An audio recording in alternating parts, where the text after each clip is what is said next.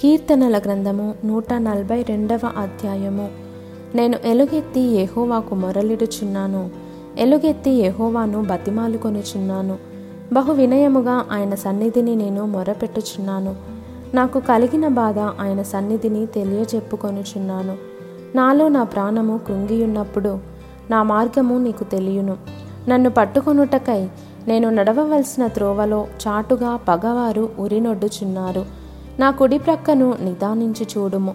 నన్నెరిగినవాడు ఒకడును నాకు లేకపోయెను. ఆశ్రయమేదియు నాకు దొరకలేదు. నా ఎడల జాలిపడువాడు ఒకడును లేడు. ఏహోవా నీకే నేను మొరపెట్టుచున్నాను. నా ఆశ్రయదుర్గము నీవే.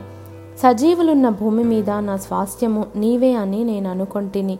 నేను చాలా కృంగి ఉన్నాను నా మొరకు చెవియొగ్గుము. నన్ను తరుమువారు నాకంటే బలిష్ఠులు.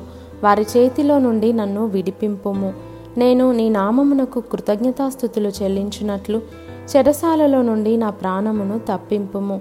అప్పుడు నీవు నాకు మహోపకారము చేసియుండుట చూచి నీతిమంతులు నన్ను బట్టి అతిశయపడుదురు.